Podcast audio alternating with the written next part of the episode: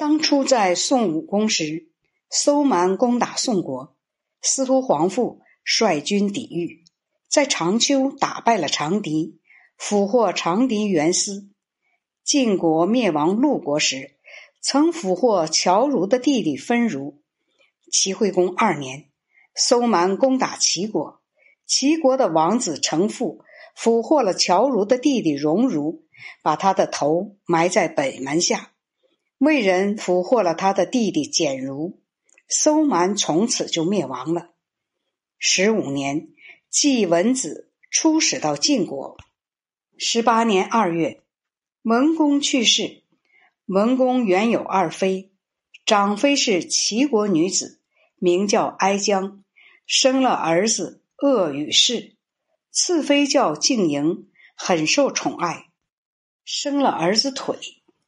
腿私下侍奉相仲，相仲想立他为君，书仲说不行。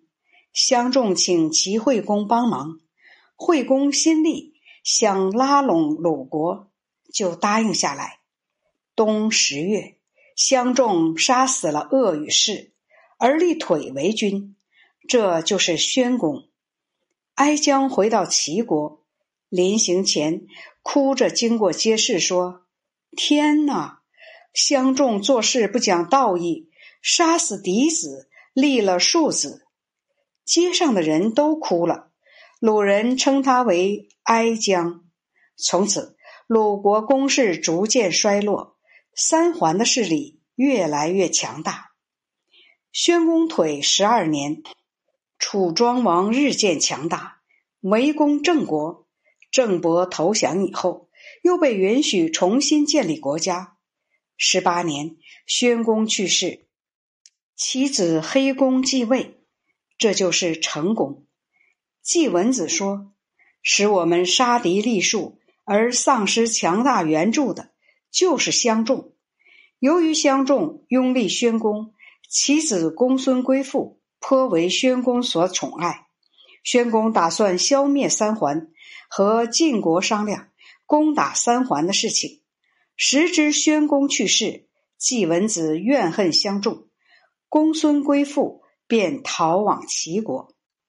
成公二年春天，齐国攻打鲁国，夺取了龙邑。夏天，成公与晋阙客在安邑大败齐顷公，齐再次归还侵夺的鲁国土地。四年。成功到晋国去，晋景公对鲁军的态度不恭敬，鲁军想背叛晋国而与楚国联合，有人检阻才作罢。十年，成功前往晋国，晋景公去世，晋人顺便留下成功送葬。鲁使隐晦而不言。十五年，成功使与吴王寿梦在钟离会面。十六年，宣伯告诉晋国，想杀掉季文子，因季文子有异行，晋国不答应。十八年，成功去世，儿子武继位，这就是襄公。这时襄公才三岁。襄公元年，晋国立悼公为君。去年冬季，晋栾书将其君立公杀死。四年。襄公朝见晋军，五年，季文子去世。他的家中没有穿丝绸的机器，马厩中没有吃粮食的马匹，府库中没有值钱的铜器和玉器。他连续辅助了三位国君。君子说：“季文子真是廉洁忠实啊！”九年，与晋军联合攻打郑国。晋悼公在魏国为襄公举行冠礼，季武子随从襄公辅助举行冠礼。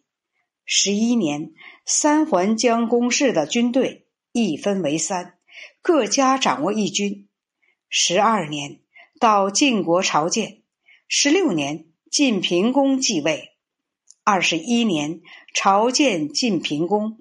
二十二年，孔丘诞生。二十五年，齐国崔杼杀死了他的国君庄公，立庄公弟弟景公为国君。二十九年，吴国严陵季子出使鲁国，考察周王室的音乐，完全了解了其中的含义。鲁人对他很尊敬。三十一年六月，襄公去世。同年九月，太子也死了。鲁人既立齐归的儿子仇为君，这就是昭公。昭公十九岁时还很幼稚，穆叔不想立他，说太子死后还有同母所生的弟弟可立，如无母弟，才立庶长子。如果庶子年纪相当，就选择贤能的；如果才能又一样，就占卜来决定。现在仇不是嫡系的继承者，而且在守丧期间。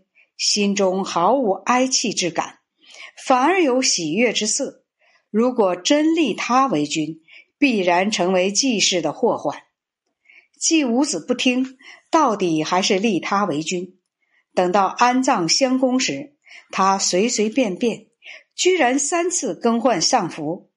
君子说，这种行为是得不到善终的。昭公三年。朝见晋军来到黄河岸边，晋平公辞谢，请他回去。鲁人深以为耻。